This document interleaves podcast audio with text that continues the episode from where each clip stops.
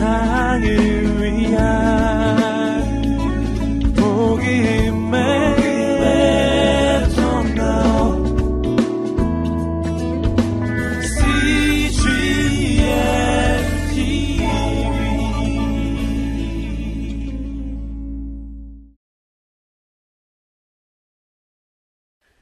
오늘 본문의 말씀으로 남을 판단하지 말라 아, 이런 제목의 메시지를 나누고자 합니다. 아, 크게 두 가지 부분입니다. 남을 판단하지 말라 그리고 두 번째는 겸손히 배워 스승을 닮아가라. 아, 오늘 37절과 38절의 말씀에 보면 네 가지 명령어가 나오죠. 판단하지 말라, 정죄하지 말라, 용서하라, 그리고 넘치도록 기꺼이 주라 이렇게 말씀합니다. 그래서 예수님은 사람들에게 남을 판단하는 것이 아니라 오히려 감싸주고 덮어주고 용서하라고 말씀하십니다. 아, 그런데 시대적으로 보면 건강한 분별력과 판단력이 너무나 절실히 필요한 시대입니다. 아, 정부의 홍수 시대에 살고 있기 때문에 건강한 판단력이 상당히 중요한 시대가 되었습니다. 또 신앙생활을 하면서도 선과 악을 판단하고 거짓과 진리를 판단하는 것 매우 중요합니다. 우리 내면적으로 보자면 감동과 충동의 차이를 분별하고 사랑과 유혹의 차이를 분별하고 하나님 주신 비전과 세상적인 인간적인 야망을 분별하고 이 분별과 판단은 매우 중요한 요소입니다. 아, 그런데 왜 예수님께서 우리에게 판단하지 말라고 말씀하셨는가? 그것은 건강한 판단력마저 포기하라고 말씀하시는 것이 아니고요. 종교적으로 다른 사람을 계속해서 지속적으로 비판하는 이 비판적인 습관에 빠져 있는 사람들에 대한 경고의 말씀입니다. 그렇다면 오늘날 우리 크리스찬들은 어떠한가? 우리가 기독교인이기 때문에 늘 옳고 그름에 대한 가르침을 많이 듣습니다. 그러다 보니까 오히려 세상 사람들보다 더 비판적이고 다른 사람을 잘 정죄하고 아, 단정적으로 생각하는 경향들이 참 많이 있습니다. 그래서 우리도 동일하게 이 예수님 시대의 종교 지도자들처럼 어, 잘못된 습관적인 비판주의에 빠지지 않고 건강한 분별력을 유지하려면 어떻게 해야 되는가? 이것을 강의 설교지만 약간 주제 설교처럼 어, 판단하지 말라라는 제목으로 다섯 가지 메시지를 나누고자 합니다. 첫 번째는 오늘 말씀의 제목처럼 남을 판단하지 말라. 왜냐하면 남이기 때문이죠. 남을 판단하지 말라고 했죠. 아무리 가까워도 그는 남이기 때문입니다. 사실 우리는 가장 가까이에 있는 사람들을 가장 쉽게 판단합니다. 그리고 가장 함부로 대합니다. 내 가족, 내 친한 친구들, 직장 동료, 또 교회 공동체 식구들, 어, 그 사람들이 어떻게 남이냐, 우리가 어떻게 남이냐, 이렇게 생각을 하죠. 아, 그런데 이렇게 사람의 관계가 친밀해질수록 사람들은 무례해지는 경향이 있습니다. 그래서 다른 사람과 친밀해졌는데, 사랑하고 가까워졌는데, 상처를 받았던 사람들은 다시 어떤 사람을 사랑하고 가까워지는 것에 대한 두려움을 갖게 되는 것이죠. 친밀함과 무례함은 많은 사람들이 혼동하고 있지만 이것은 분명히 다른 개념입니다. 여러분, 친밀함과 무례함은 다른 것이에요. 내가 그 사람과 친밀해졌기 때문에 때로는 무례해지는 것이다. 그것은 잘못된 변명이고요. 그를 존중하지 않기 때문에 무례해지는 것이죠.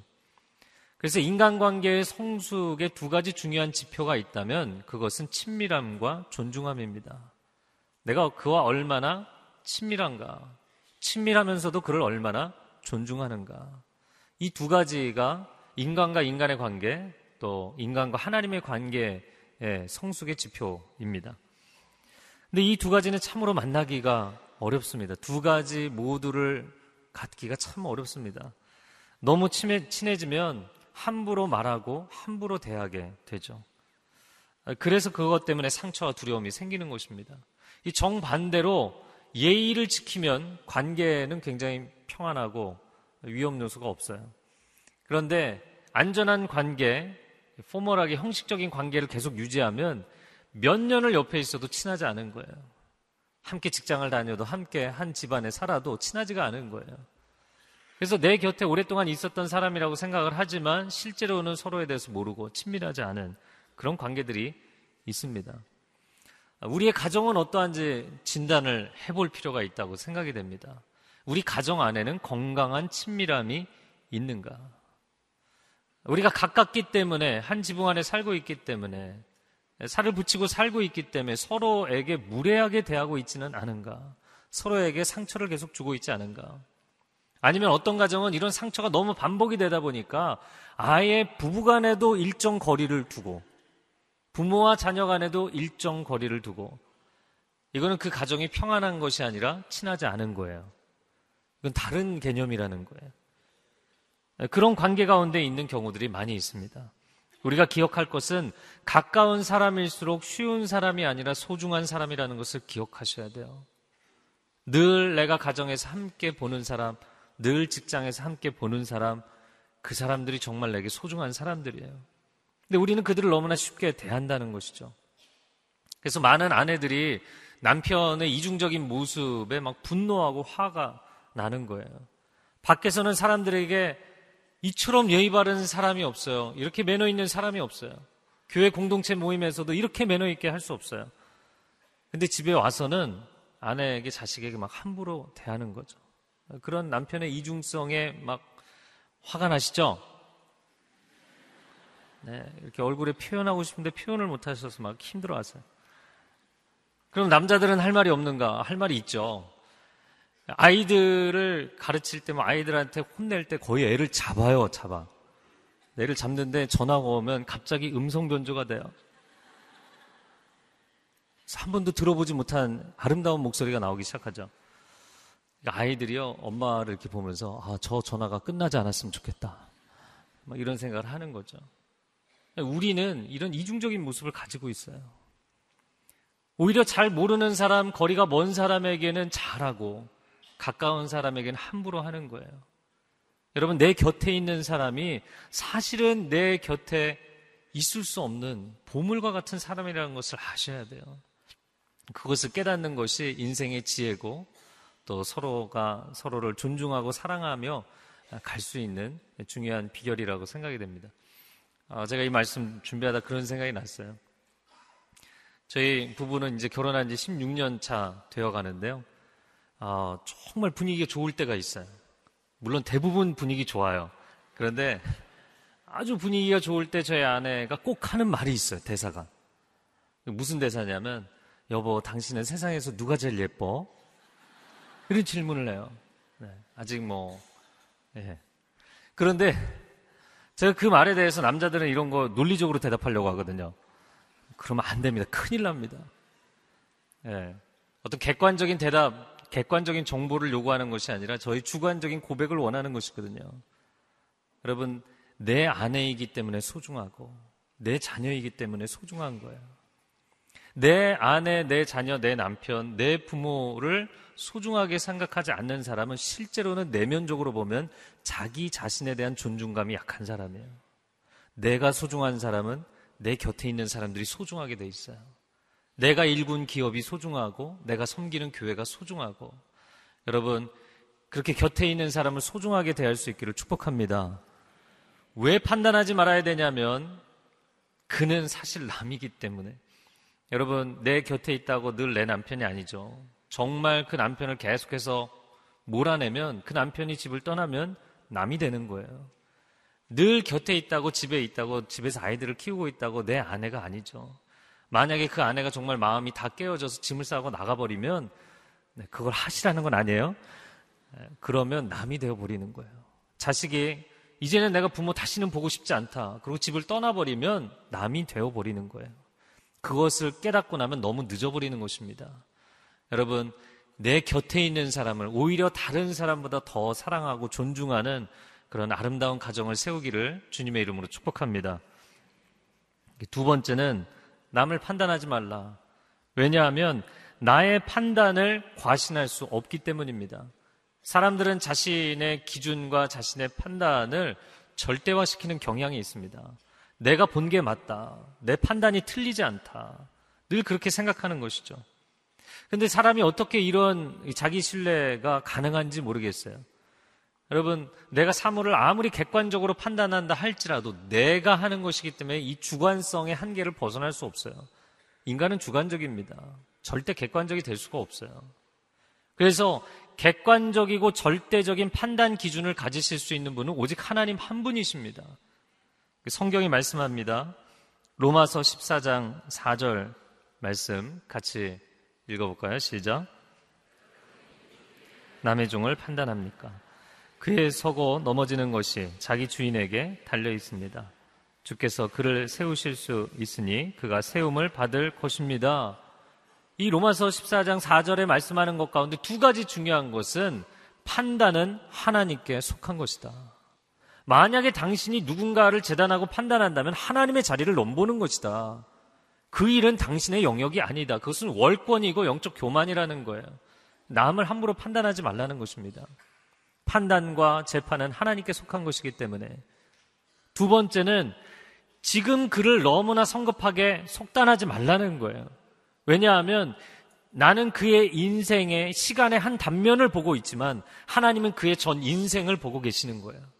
그래서 하나님이 지금 무너져 있는 사람을 장차 일으키신다면 하나님은 그것까지 포함해서 그를 보고 계신 거예요. 그런데 나는 그 사람의 지금 모습만 속단한다는 것이죠. 어, 부부 관계를 보면 그럴 때가 참 많다 생각이 됩니다. 서로가 몇 년 이상 살면 상대방을 내가 잘 안다고 생각해요. 그리고 뻔하다고 생각해요. 아, 또 저 잘못, 저 실수. 내가 너를 알지. 이런 생각으로 가득 차는 거예요. 그리고 그런 회의적이고 어떻게 보면 상대방을 약간 조소하는 그것으로 위로를 얻고자 하는 마음이 우리 가운데 있어요. 기도할 때는 가족을 위해서 최선을 다해 축복 기도를 합니다. 내 남편이 영적인 제사장이 되게 해주십시오. 내 아내가 현숙한 아내가 되게 해주십시오. 내 자녀들이 건강하게 성실하게 인생을 사는 자녀들이 되게 해주십시오. 그렇게 열심히 기도해요. 그런데 정작 현장에서 얼굴을 마주 대하면 그냥 뭐 당신이 그렇지. 이런 식의 낙인을 찍어버리는 생각을 계속해서 하는 거예요. 그리고 그의 얼굴로 온몸으로 그걸 표현하는 거예요. 여러분, 우리가 눈을 감았을 때만 믿음이 있는 게 아니라 눈을 떴을 때도 믿음이 있기를 바랍니다. 이건 매우 중요한 거예요. 왜냐하면 나는 실제로 기도할 때는 그렇게 기도하지만 현장에서 내가 믿지 않으면 나의 믿음 없음이 그의 성숙을 가로막고 있는 거예요. 내가 그를 판단하고 정죄하기 때문에 그 사람 안에서 일하시는 그 하나님의 일하심을 내가 가로막고 있는 거예요. 남편이 정말 하나님 앞에 혼신된 신앙생활을 하기를 원한다고 이야기해요. 그런데 남편은 계속 핀잔을 주는 거예요. 주일 예배 하나밖에 그 외에는 골프 치러 다니고 아무것도 관심 없고 불성실하고 계속 남편을 닥달하면 그러면 당신은 열심히 신앙생활을 안 하는 사람 이렇게 낙인을 찍는 거예요. 자녀가 열심히 공부하기를 원한다고 이야기하는데 넌 왜 공부를 안 하냐 공부 안 하냐 공부 안 하냐 그럼 아이는 들으면서 아 나는 공부를 안 하는 인생 이렇게 자기 인생에 대한 definition 정의가 내려져 버리는 거예요.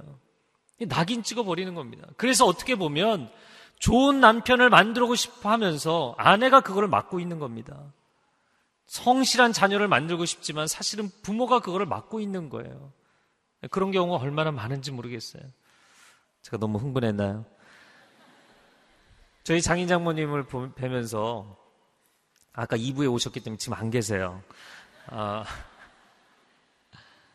저희 장모님은 정말 신앙생활 열심히 하셨어요. 이 교회에서 전도 왕 되시고 새벽기도 열심히 하시고 너무 열심히 하세요. 아, 근데 저희 장인어른은 일을 열심히 하시고, 아, 친구 좋아하고, 주말에 골프 가는 거 좋아하시고. 그러니까 어떻게든 그 예배를, 그 예배보다는 골프 스케줄을 먼저 잡고 나머지 이제 시간이 나면 예배죠. 그러니까 그 남편에 대해서 계속 마음이 이제 어려우신 거예요. 기도하고. 그런데 어느 한순간에 하나님이 터치하시니까요. 신앙이 급속도로 성장을 하는데, 어, 저는 정말 놀랐어요. 어, 그 중에 하나가 어, 저와 결혼하는 걸 허락해 주셨다는 게 놀라운 일이었어요. 제가 원래는 선교사, 성경번역 선교사를 하려고 했기 때문에 이거 엄청 고생하는 일이거든요. 저희 아내가 그때는 여자친구였죠. 거실에서 선교사 자녀들이 진흙탕에서 현지 아이들하고 막 구르면서 노는 이 비디오였어요. 그걸 보면서 네 남자친구가 저걸 하려고 하냐? 맞다고. 네, 내 딸의 영혼이 행복하다면 결혼해라. 할렐루야. 그래서 결혼했어요. 그래서 저는 장인 어르신 볼 때마다 나중에 신앙생활 시작했지만 하나님이 굉장히 큰 걸음으로 뛰어가게 하시더라고요. 여러분, 우리가 우리 남편을, 아내를, 자녀를 하나님 앞에 올려드린다고 이야기하지만 사실은 내가 판단하고 정죄하는 것이 그의 인생을 가둬두는 경우가 많다는 것입니다. 이제는 그것을 내려놓아야죠. 여러분, 가족을 우리의 입술로 믿음으로 축복하면 축복한 대로 이루어질 줄로 믿습니다. 세 번째, 남을 판단하지 말라. 왜냐하면 나 자신도 은혜가 필요한 죄인이기 때문입니다. 남을 손가락질할 때 이 손가락이 하나는 남을 향해 있지만 세 개는 자신을 향해 있고 사실 이 판단과 비난과 정죄는 위로 또 하나님을 향해서 하나 향해 있잖아요. 내가 남을 판단하는데 정말 나는 다른 사람에게 판단을 받을 만한 아무 잘못이 없는 인생이냐라는 것이죠. 현장에서 가늠하다 잡힌 한 여인을 사람들이 끌고 와서 그를 돌로 치려고 할 때 예수님이 말씀하십니다. 요한복음 8장 7절. 너희 가운데 죄 없는 사람이 먼저 이 여인에게 돌을 던지라. 그러자 사람들은 다 돌을 내려놓고 떠날 수밖에 없었어요. 아무도 자신이 죄가 없는 인생이라고 주장할 사람이 없기 때문인 것이죠. 정말 내가 십자가의 은혜와 그 용서를 체험하게 되면 어떻게 나 같은 죄인을 하나님이 구원하셨을까? 나 같은 죄인 살리신 주은혜 놀라와 눈물을 흘리고 이 심정을 쏟아놓으며 하나님 앞에 감사할 수밖에 없는 것입니다. 사도 바울이 고백한 것처럼 세상에 수많은 죄인이 있지만 내가 가장 최악의 죄인입니다. 나는 죄인의 괴수입니다. 라는 고백이 있는 것이죠. 여러분, 우리가 모두가 구원의 고백이 있다고 이야기하지만 내가 진정 이 죄인이라는 것, 죄인의 괴수라는 것을 얼마나 깊이 깨닫느냐에 따라서 인생은 다 완전히 다른 것이에요. 사실 우리의 내면을 보면 누군가가 미워지면 죽이고 싶을 만큼 밉고 무엇에 대해서 탐심을 갖게 되면 탐욕을 갖게 되면 온갖 거짓말과 수단 방법을 가리지 않고 그것을 빼앗고 싶고 존귀하게 하나님이 아름답게 지어놓으신 형상들, 사람들을 보면서 속으로 음란한 생각을 하고 나를 위해서 평생을 수고하고 헌신하신 부모님을 원망하고 나를 위해서 십자가를 지신 그 주님을 향해서 주님을 대적하고 주님을 등지고 불순종하고 아름다운 형상으로 우리의 몸과 우리의 마음과 영혼을 만들어 주셨는데 이 아름다운 하나님의 형상을 오남용하여서 망가뜨리면서 사는 것이잖아요. 인간은 구제불능해 용서받을 수 없는 죄인이에요. 이것이 우리의 현 주소입니다. 그래서 진정한 은혜 체험을 한 사람은 다른 사람을 판단할 수가 없어요. 내가 다른 사람을 판단할 수 있는 그런 여지가 있는 사람이 아니에요. 저는 가끔 사람들이 뉴스나 신문을 보면서 뭐 흉악범이 반인륜적인 범죄를 저지른 것을 보면 사람들이 그런 얘기를 해요. 어떻게 인간이 이런 짓을 할 수 있느냐. 저는 그런 사람들이 크리스찬일 때마다 저는 당황스러워요. 어떻게 사람이요? 사람이기 때문에 그렇게 하는 것이잖아요. 인간이 어떤 존재인지 아직도 모르십니까? 전적으로 타락한, 완전히 망가져 있는, 내면이 다 부패해 있는 것, 그것이 인간이고 그것이 우리 자신의 모습이에요. 저는 오히려 그런 기사를 보면 내가 그 자리에 서 있지 않은 것에 가슴을 쓸어내릴 때가 참 많습니다. 내가 얼마나 죄인인지를 알기 때문에. 제가 캐나다에서 4년 사역을 할 때, 캐나다의 그전 캐나다를 걸쳐서 가장 큰 범죄 조직이 헬스 에인절스라는 범죄 조직이 있어요. 지옥의 천사들. 좀 이름 이상하죠. 근데 이 조직이 뭐 마약을 비롯해서 온갖 이 범죄를 저지르는데 그 보스의 아들에 대한 기사가 한 번 난 적이 있어요. 나이가 20대 초반, 뭐 21살, 22살인데 이미 전과 육범이에요.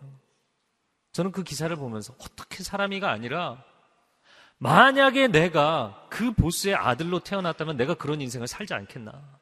전 자신이 없어요. 제가 얼마나 죄인인 것을 알기 때문에 얼마나 세상의 거짓과 유혹과 죄악에 쉽게 무너지는 사람인지를 알기 때문에 여러분 우리가 남을 비난할 때 얼마나 자신만만한지 모릅니다. 남을 비난하는 그 순간만큼은 자기는 대단한 의인이 되는 거예요. 그 다른 사람을 판단하고 정죄하면서 막 정의감에 충만해지죠. 어떻게 보면 이것은 약간 왕따 심리입니다. 한 사람을 막 몰아세우면 나는 적어도 공격을 받지 않는 거예요. 그리고 나는 정의의 입장에 서 있는 거예요. 그리고 무섭게 다른 사람을 정죄하는 것이죠. 인터넷에 뉴스가 이렇게 뜨고 네티즌들이 글을 올리는 걸 보면 참 무서울 때가 많아요. 흉악범보다 더 무섭게 그 사람들을 죽여야 된다고 온갖 묘사를 하는 그 네티즌들을 보면 제가 볼 땐 흉악범보다 더 무서운 사람들이에요. 우리 자신이 그런 모습이라는 것을 우리는 얼마나 깨닫고 있는가. 여러분 오늘 요즘 저희가 3일상을 묵상하고 있습니다. 여러분 큐티 하고 계시죠? 3일상 하고 있는데 문제는 뭐냐면 나는 전부 다 다윗이에요. 사울인 사람은 아무도 없어. 하여튼 간에 날 힘들게 하는 사람들이 사울이지 난 사울이 아니에요. 그래 나는 다윗과 같이 늘 하나님을 아름답게 섬기려고 애를 쓰는데 이 사울들이 나를 괴롭혀서 이 사울들만 좀 사라지면 어떻게 행복할 것 같은데. 여러분 세왕 이야기라는 책이 있잖아요. 사울 왕과 다윗 왕과 압살롬 왕에 대한 아주 내면적인 치유에 대해서 베스트셀러입니다. 안 읽어보신 분 한번 읽어보세요. 근데 그 이야기가 하는 얘기도 뭐냐면 다윗 안에 사울이 있다는 거예요. 지난주에 저희가 다루었던 부분이 사울이 다윗을 죽이겠다고 면전에서 창을 던지잖아요. 그러면 제정신이 아니죠. 게다가 자기 딸들까지 미끼로 동원해서 그 다윗을 죽이려고 하잖아요. 그러면 다윗이 볼 때, 아, 저 사울이 나를 괴롭혀서 내가 인생을 행복하게 살 수가 없다. 저 사울만 사라지면 저런 악의 축들은 사라져야 된다. 여러분, 그러면 다윗은 사울이 아니냐고요. 다윗 안에는 사울이 없냐고요. 사울은 다윗을 죽이려는 계획이 실패했어요. 그러나 다윗은 바세바를 범하고 우리아를 전쟁에 전쟁터에 내몰아서 죽이려는 계획이 성공했어요. 다윗이 더 심각한 사람입니까? 사울이 더 심각한 사람입니까? 다른 사람을 정죄하고 다른 사람을 판단하면서 왜 자기 자신은 못 보내하는 것이죠? 사실 우리 모두는 다 하나님의 구원과 은혜가 필요한 죄인들입니다. 사람들이 그렇게 얘기합니다. 어떻게 남편이 나한테 이럴 수 있냐? 어떻게 아내가 나에게 이럴 수 있냐? 어렸을 때 부모에게 편애와 학대를 당한 자녀들은 어떻게 부모가 나에게 이럴 수 있냐? 자녀가 어떻게 나에게 이럴 수 있냐? 여러분 크리스찬인데 어떻게 아직도 그런 얘기를 하세요? 인간이 어떤 존재인지를 아직 모르십니까? 인간이기 때문에 그런 거예요. 내 남편도, 내 아내도, 부모도, 자식도, 교회 다니는 사람도 우리가 죄가 있기 때문에 하나님 앞에 해결해 달라고 나와 있는 사람들이에요. 우리가 멀쩡해서 여기 앉아 있는 사람들이 아니에요. 우리 모두는 하나님의 은혜가 필요한 죄인들입니다. 신앙생활이라는 것은 하나님에 대한 이해뿐만 아니라 인간 이해가 필요한데 인간이 죄인이라는 것에 대해서 철저히 깨달을수록 이 점을 인정할수록 그리고 우리는 모두가 하나님의 은혜가 필요한 사람들이라는 것 깨달을수록 실망할 것도 없고 미워할 것도 없어요. 사람을 너무 많이 기대하면 실망하게 돼 있고요. 사람을 너무 많이 판단하고 정죄하면 미워하게 돼 있어요. 사람은 존귀한 하나님의 형상인데 망가져 있는 거예요. 이 인간 이해가 우리에게 필요한 것이죠. 네 번째입니다. 남을 판단하지 말라. 왜냐하면 우리는 판단이 아니라 분별을 해야 되기 때문입니다. 남이 내게 무례하게 또 아무 근거 없이 나를 모함하고 어렵게 만들고 우리의 마음 가운데 동일하게 막 분노가 일어나고 그를 정죄하고 판단하면 문제는 뭐냐면 내 안에 건강한 분별력을 상실하게 돼 있어요. 또한 우리가 사역을 하거나 직장에서 서로가 의견이 다른 사람들을 보면 자동적으로 막 분노하고 판단하는 사람들이 있어요. 만약에 우리 안에 그런 패러다임이 있다면 이것도 고쳐야 됩니다. 왜냐하면 나와 의견이 다른 사람을 통해서 내가 배울 것이 항상 있기 때문이에요. 심지어 그가 틀린 말을 할지라도 아, 사람들의 정서가 이렇구나라는 것을 배울 수 있어요. 그런데 무조건 나는 맞고 다른 사람은 틀리다라는 흑백 논리에 빠지면 자신의 분별력이 건강할 수가 없어요. 그 판단이 올바를 수가 없어요. 그래서 우리는 비판과 판단에 빠지는 것이 아니라 건강한 분별력을 가져야 되는 것입니다.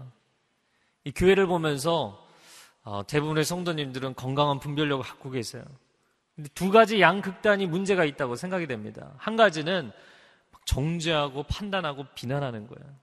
늘 옳고 그름에 대한 생각을 많이 하다 보니까 다른 사람을 너무 빨리 속단하는 경우. 이거 우리가 내려놔야 될 모습입니다. 근데 또 한 가지는 교회 안에서 영적인 지도자를 판단하거나 비난하면 안 된다. 그래서 판단하고 비난하지 않는 것은 좋은데 분별조차 하지 않으려고 하는 것. 이것도 잘못된 것이에요. 그래서 교회가 잘못이 있거나 만약 목회자 목회자들도 잘못하잖아요. 목회자가 잘못이 있으면 그것에 대해서 막 비난하고 정죄해서 전체를 힘들게 하고 내 인생을 고통스럽게 하고 물론 그것은 잘못이겠죠. 그러나 무엇이 올바르고 무엇이 잘못된 것인지 좀 분별해야 돼. 알아야 되는 거예요. 왜냐하면 우리 모두가 언젠가는 그 교회 안에서 그 공동체 안에서 리더십이 되기 때문이죠. 그리고 내게 결정권이 왔을 때 그때 정말 그 공동체를 아름다운 공동체로 세우려면 지금 분별하고 있어야 되는 거예요. 제가 대학 다닐 때 저는 제가 속해 있는 영문과 안에서 아주 작은 기도 모임을 했어요. 뭐 간사님도 없고 뭐 참 힘들게 기도 모임을 했습니다. 근데 캠퍼스 안에 큰 선교단체들이 많이 있었어요. 근데 한 선교단체에서 열심히 2년 동안 훈련을 받았던 자매가 그 선교단체 이제 리더가 돼야 된 리더로 혼신하지 않고 저희 모임에 혼신을 했어요. 어, 저야 뭐 너무 반갑고 할렐루야였죠. 사실은 그 자매가 지금 제 아내예요. 저 때문에 왔는지 뭐 진짜 헌신해서 왔는지 잘 모르겠어요. 근데 본인이 기도하고 온 거예요. 아, 그런데 그 속, 속해 있던 선교단체 간사님에게 호출을 받아서 막 한 시간 동안 혼났더라고요. 우리가 너를 어떻게 키웠는데 왜 딴 단체에 가서 섬기냐라는 거죠. 어, 여기는 도울 리도 없고 참 연약한 공동체라서 섬기려고 했는데 그래서 제가 이건 잘못됐다. 아, 이건 분명히 잘못된 거다. 사람, 믿음의 사람들 간에는 회유와 협박이 없어야 되거든요. 제가 제일 싫어하는 게 회유와 협박이거든요. 이건 정치적이고 인간적인 것이잖아요. 그런데 믿음의 사람들 간에도 성도가 기도한 것을 신뢰해주지 못하고 막 회유하고 협박한다고요. 그리고 내가 키웠으니 너는 나한테만 헌신해야 된다. 우린 하나님께 헌신하는 사람들인 줄로 믿습니다. 제가 이건 잘못됐다 얘기를 하니까 저희 아내가 막 머리를 흔들면서 귀를 막으면서 그러는 거예요. 어, 나는 내 간사님을 판단하면 안 된다고. 아, 오케이, 오케이. 판단하지 말라고 그런데 분별은 해야 된다. 여러분 이걸 기억하십시오. 비난과 판단에 빠지면 내 안에 분노로 인해서 나도 불타게 돼 있어요. 판단은 하지 마십시오. 그러나 분별은 하십시오. 분별은 하되 판단에 빠지지는 마십시오. 결국에는 자녀가 부모가 되는 날이 오게 돼 있고 사원이 사장이 되는 날이 오게 돼 있고 며느리가 시어머니가 되는 날이 오게 돼 있어요. 건강한 분별력을 가지고 있는 사람이 리더가 될 때 시대를 바꾸게 될 줄로 믿습니다. 그래야만 회복이 우리 가정에 오는 것이에요. 다섯 번째입니다. 남을 판단하지 말라. 왜냐하면 우리는 판단이 아니라 사랑을 해야 되기 때문입니다. 우리가 가정 안에서 사랑이라는 이름으로 서로를 얼마나 괴롭히는지 모릅니다. 집착하고 조종하려고 하고 여러분 비슷한 것 같지만 이 가까이 다가가기 때문에 착자라는 단어를 쓰는데 애착과 집착은 다른 거예요. 건강한 애착 관계가 형성이 되는 것과 중독적인 집착 관계는 전혀 다른 것이에요. 그런데 우리가 가까이 있기 때문에 오히려 사람에게 집착하고 그를 조종하려고 하고 괴롭히는 경우가 얼마나 많은지 몰라요. 한국 사회는 이 정의 문화고 늘 가깝잖아요. 그러다 보니까 이런 문제들이 많이 생깁니다.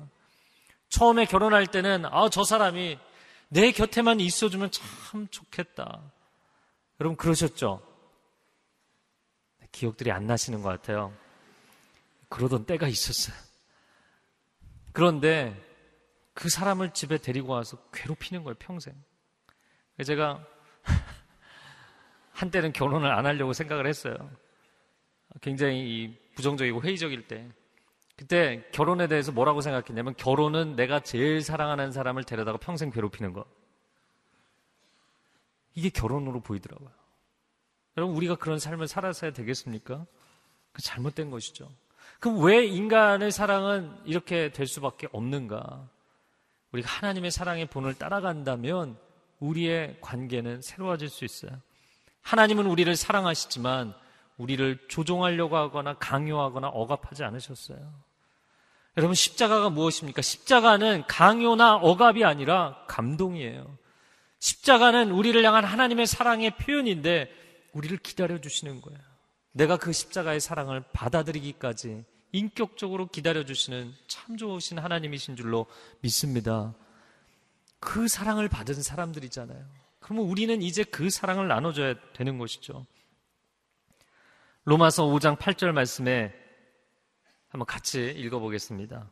그러나 우리가 아직 죄인이었을 때 그리스도께서 우리를 위해 죽으심으로 하나님께서는 우리에 대한 그분의 사랑을 나타내셨습니다. 만약에 하나님께서 죄 많은 인간들을 향해서 판단만 하시고 사랑하지 않으셨다면 어떻게 됐을까요? 넌 이게 문제고 이게 문제고 그분이 우리를 손에 쥐고 흔드셨다면 어떻게 되었을까요? 이미 다 끝났을 것입니다. 그분이 우리를 사랑하셨다는 거예요. 그분이 무엇이 잘못된지를 알고 계시지만 그냥 그분의 분별로 그치지 않고 우리를 사랑하셨다는 거예요. 목숨을 걸고 사랑하셨어요. 오늘 어, 노래 첫 번째 노래 가사처럼 끝까지 우리를 사랑해 주셨어요. 여러분 사랑하십시오. 끝까지 사랑하십시오. 사랑은 모든 허물을 덮을 것입니다. 사랑은 인생의 마지막 정답입니다. 저를 한번 따라해 보세요. 사랑은 인생의 마지막 정답입니다. 아, 제가 이제 결혼 16년 차 되어 가는데요. 아, 이렇게 그 함께 지내면서 많이 느끼게 되는 것이고 그래서 제가 또 주례를 많이 하면서 신혼 커플들에게 많이 요청하는 것입니다. 아, 사람들이 이게 대화를 부부가 대화를 하는 게 참 좋은 건데 이 대화가 정말 있는 그대로 대화하면 좋은데 서로를 바꾸고 싶은 거예요. 지금 분위기가 좋으니까 오늘 바꿔놔야겠다. 아, 이런 생각들을 하는 거예요. 그래서 부부가 한참 분위기 좋을 때 앉아서 우리 차 한잔 할까 그러다가 얘기하면서 싸우잖아요. 제가 신혼 커플들에게 많이 얘기하고 그 요청하는 것은 절대로 대화를 많이 하기는 많이 하는데 상대를 설득하기 위해서 대화하지 마라. 결론을 얻기 위해서 대화하지 마라. 각서를 쓰라고 하거나 약속을 받아내지 마라. 얘기합니다. 어, 대화를 그러면 왜 하느냐? 대화는 참 우리가 너무 다르다. 이걸 깨닫기 위해서 대화하는 거예요. 야, 어떻게 사람이 이렇게 생각이 다를까? 이거 깨닫기 위해서 대화하는 거예요. 할렐루야. 그러면 싸울 일이 없어요.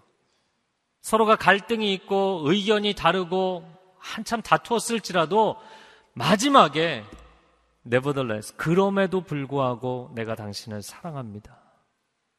그럼에도 불구하고 나는 여전히 당신을 너무나 좋아합니다. 라는 이 고백 한마디만 할 수 있으면 그 부부는 평생 행복할 수 있어요. 여러분, 부부가 어떻게 똑같겠어요? 다른 사람이잖아요. 그쵸? 이제 전혀 고려를 안 하시는 것 같아요. 완전히 다른 사람이거든요. 근데 서로가 다르다고 성, 서로를 비난하면 이건 이 비난과 싸움은 그치지 않는 거예요. 중요한 거는 우리가 다를지라도 우리가 많은 차이가 있을지라도 나는 여전히 당신을 사랑합니다. 아니면 그런 차이를 넘어서서 그 사람이 나를 비난하고 나에게 잘못하고 치명적인 실수를 했을지라도 나는 아직도 당신을 사랑합니다. 이 말은 사실 부부가 서로에게 해주는 말일 뿐만 아니라 하나님이 우리에게 해주시는 말씀이에요.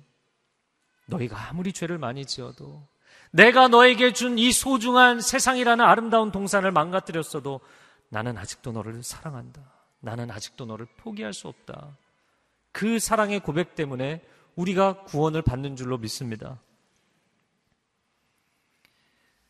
오늘 본문의 이제 두 번째 부분, 또 결론입니다. 39절에서 40절 말씀 같이 읽겠습니다. 시작. 예수께서 또한 그들에게 눈먼 사람이 눈먼 사람을 인도할 수 있느냐? 그러면 둘 다 구덩이에 빠지지 않겠느냐? 학생이 스승보다 나을 수 없다. 그러나 누구든지 다 배우고 나면 자기 스승과 같이 될 것이다. 소경은 소경을 인도할 수 없다. 둘 다 구덩이에 빠질 것이다. 이 말씀은 뭐냐면 소경인데 보는 척하고 있는 당시의 종교 지도자들을 향해서 하시는 말씀이에요. 근데 그런 소경을 따라가면 같이 구덩이에 빠지겠죠. 앞서가는 지도자들, 영적 지도자라고 이야기하는 서기관과 바리새인들, 제사장들이 소경인 거예요. 하나님의 아들조차 알아보지 못하는 하나님이 무엇을 진정으로 원하시는지를 모르는 그러니까 그들을 뒤쫓아가는 무지한 이 백성들도 여전히 소경이어서 그냥 함께 빠져버리는 것이죠. 40절에 학생이 스승보다 나을 수 없다. 스승이 소경이니 제자가 어떻게 그 수준을 넘겠냐는 거예요. 여러분, 학생은 선생님의 수준 그만큼 잘하는 것이고요. 또 자녀는 부모의 수준만큼 잘하는 것이고요. 성도들은 그 교회와 목회자의 수준만큼 가는 것이에요. 그래서 팔로워들을 따라오는 사람을 원망할 이유는 하나도 없는 것입니다. 좋은 스승이 되는 것이 중요하고 좋은 부모가 되는 것이 중요하죠. 좋은 목회자, 좋은 교회를 세우는 것이 중요합니다. 아, 그렇기 때문에 우리가 이 소경된 지도자를 따라가지 않고 진정한 우리의 영적인 스승이 되시는 예수 그리스도를 따라가야 되는 줄로 믿습니다. 소경을 따라가면 당신은 소경의 수준이겠지만 주님을 따라가면 주님을 닮은 인생이 될 것이다. 말씀하시는 것이죠. 그것이 40절 하반절에 누구든지 다 배우고 나면 좋은 스승, 예수님을 만나서 잘 배우고 나면 그 스승과 같이 될 것이다. 말씀하는 것이죠. 41절과 42절 같이 읽겠습니다. 어째서 너는 내 형제의 눈에 있는 티는 보면서 내 눈에 있는 들보는 깨닫지 못하느냐? 내 눈에 있는 들보는 보지 못하면서 어떻게 형제에게 형제여 내 눈에 있는 티를 빼자 하겠느냐? 위선자여 먼저 내 눈에서 들보를 빼내라. 그런 후에야 내가 정확히 보고 형제의 눈 속에 있는 티를 빼낼 수 있을 것이다. 형제의 눈에 들어 있는 이 톱밥 조그만 조각은 보면서 자기 눈에 들어있는 석가래로 사용하는 큰 목재죠. 어떻게 들보는 못 보냐.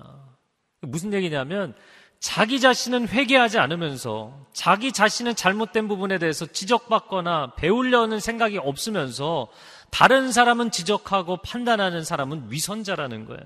위선자라는 표현이 나오죠. 근데 이 위선자라는 원래 단어의 의미는 연극 배우예요. 예, 연기자, 배우예요. 나는 실제 그런 그 사람이 아닌데 그 사람 인 척을 하며 살아가는 거죠. 의인이 아닌데 남을 판단하면 나는 의인인 척 하고 있는 거예요. 무슨 얘기인지 아시겠어요? 내가 사실은 알지 못하는데 아는 것이 없는데 다른 사람을 이끌어 간다고 내가 선생인 척 하는 거예요. 그는 잘못된 것이라는 거죠. 위선자라는 것입니다. 그래서 배우가 되지 말고 위선자가 되지 말고 배우는 자가 되라. 오늘 이 말씀의 어, 결론 부분입니다. 제가 오늘 여러 가지 말씀을 이렇게 나누었잖아요. 근데 집에 돌아가시면서 당신 오늘 목사님이 하시는 말씀 들었지? 이런 거 하시지 말라는 거예요. 이 사람이 눈 감고 있었는데 제대로 들었나? 막 이게 점검하고 싶은 거예요. 공부를 제대로 했는지. 그리고 큐티를 하면서 그날 큐티가 회계라 너 잘못된 거 고쳐라 이렇게 하면 어, 이 중요한 내용을 오늘 김 집사가 이거 큐티를 했나 모르겠네. 그 사람이 이거 봐야 되는데 이거. 그러니까 이 말씀의 화살이 나한테 와서 꽂히는 게 아니라 다 피해가고 다른 사람한테만 꽂히기를 원하는 거예요. 그렇지 말라는 것이죠. 어, 하 목사님이 생전에 저희 교회 양육의 원리로 하신 말씀이 있어요. 어, 배우든지 가르치든지, 가르치든지 배우든지. 저를 한번 따라해 보시겠어요? 가르치든지 배우든지. 네, 이 말씀 뭐냐면 다른 교회에서 신앙생활 하시고 또 지방에서 이사 오신 분들도 신앙생활 오래 하신 분들이 8주 세가족반 해야 되고 또 큐티 1대1 배워야 되고 아, 나 이미 다 배웠다는 거죠. 나 다 안다. 그러면 한 목사님 말씀하시면 그러면 가르치시든지 뭐 가르치려고 보니까 자신이 없는 거예요. 그럼 배우시든지 이건 말씀이에요. 아, 이해를 못하고 계셨나요, 원래? 원래 그런 뜻입니다. 그래서 겸손히 배우라는 거예요. 교회 그냥 등록 안 하고 예배만 오시는 분들은 이제 조인 하시면 좋을 것 같아요. 새가족반에도 들어오시고 다 아는 내용이지만 배우세요. 배우고 또 가르치는 자리에 서고 많은 사람을 일깨울 수 있는 그런 축복의 사람들이 되기를 바랍니다. 네. 그래서 배움은 겸손을 의미한다는 거. 오늘 이 내용이 판단하는 자는 교만한 것이고 배우고자 하는 자는 겸손한 자라는 거예요. 네, 한 목사님의 삶을 이렇게 쭉 돌이켜 보면 정말 겸손한 분이셨어요. 왜냐하면 그분은 배우기를 기뻐하는 분이셨기 때문에. 그래서 누구를 만나든 어떤 목회자를 만나든 늘 배우셨어요. 심지어 파트 전사님이 사역 발표를 뭐 30초, 1분 이렇게 발표하는 것도요, 배울 게 있다고 늘 경청하셨어요. 성도들이 찾아오면 개인의 삶에 대한 얘기, 뭐 직업 얘기, 하는 사역 얘기하면 그 배울 게 있다고 늘 경청하셨어요. 다른 교회를 다니시면 그 교회에서 배울 게 있다고 그 교회에서 사역 배워와서 저희 교회에 심어서 이렇게 교 회 사역이 많아진 거예요. 그러니까 늘 배우셨어요. 그렇게 출중하고 탁월한 영성과 실력을 가지신 분이 늘 겸손하게 배우시더라고요. 여러분, 우리는 배우는 사람이 되어야 될 줄로 믿습니다. 얼마나 시의적절한지 여러분 그 할렐루야 열심히 배우세요. 이거 나 다 했다. 오늘 이게 20년째 다녔다. 이렇게 얘기하지 마시고 아직 안 배우신 과목이 있으면 한 학기에 한 과목 꼭 들으시면 좋을 것 같아요. 좋은 리더가 되려면 좋은 팔로워가 돼야 되고 좋은 부모가 되려면 좋은 자녀가 돼야 되는 것입니다. 좋은 순장이 되려면 좋은 순원이 돼야 돼요. 그래서 여러분 드리는 말씀은 내 말 좀 들어라. 부모가 자녀에게 너무 닥달하지 마시고요. 하나님이 우리 등 뒤에서 등을 톡톡 치시면서 너는 내 말을 듣고 있니? 그러시잖아요. 하나님 말씀을 잘 듣는 부모가 되십시오. 안 들리시면 새벽 예배를 나오십시오.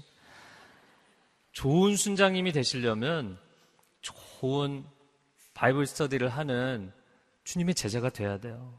좋은 순장님이 되시려면 새벽 예배를 나오십시오. 그러면 뭐 당일치기로 순 공부하지 않으셔도 새벽 예배 나오시면 늘 준비가 되어 있을 것입니다. 이번 한 주간을 살아갈 때 우리가 예수님처럼 예수님을 닮은 삶이 되기를 주님의 이름으로 축복합니다. 예수님은 누군가를 판단하거나 정죄하지 않으셨고요. 판단은 죄가 있으니까 판단하고 정죄하는 거는 너는 용서도 못 받는다. 낙인 찍는 거잖아요. 주님은 판단과 정죄가 아니라 분별과 사랑을 하셨어요. 무엇을 하셨다고요? 분별과 사랑을 하셨어요. 아, 저 사람이 문제가 많구나. 죄가 있구나. 이게 잘못됐구나. 그냥 흥분하거나 화내지 마시고 그냥 분별하세요. 아시면 돼요. 아, 인간은 죄인이구나. 그리고 사랑하고 축복하세요. 그 사랑과 축복이 인생을 바꾸게 될 줄로 믿습니다. 함께 기도하겠습니다. 좋으신 하나님, 우리를 판단하고 정죄하시는 것으로 멈추는 것이 아니라 우리를 사랑으로 용서로 회복하시는 하나님을 찬양합니다. 언제나 우리의 삶 가운데, 우리 가정 가운데, 우리 믿음의 공동체 안에 미움보다 사랑의 능력이 강하게 하여 주시옵소서 저주하는 삶이 아니라 축복하는 삶을 살게 하시고 축복대로 이루어지는 믿음의 선포대로 이루어지는 아름다운 가정, 아름다운 일터, 아름다운 교회 공동체를 세워가도록 축복하여 주시옵소서 예수님의 이름으로 기도합니다. 아멘.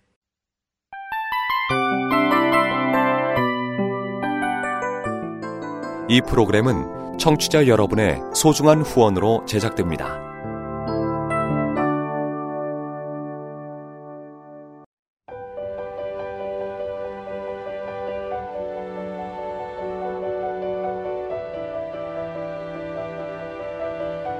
세상에는 수많은 교회들이 있지만 더 깊이 있는 말씀 강해를 찾기 위해 크기로만 교회를 선정하지 않습니다.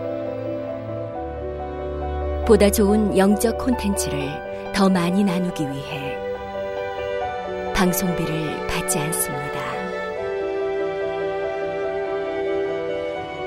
1년 365일 복음만 전하고 싶어서 우리는 광고를 하지 않습니다. 온누리의 복음을 땅끝까지 CGN TV와 함께 땅끝 성교사가 되주세요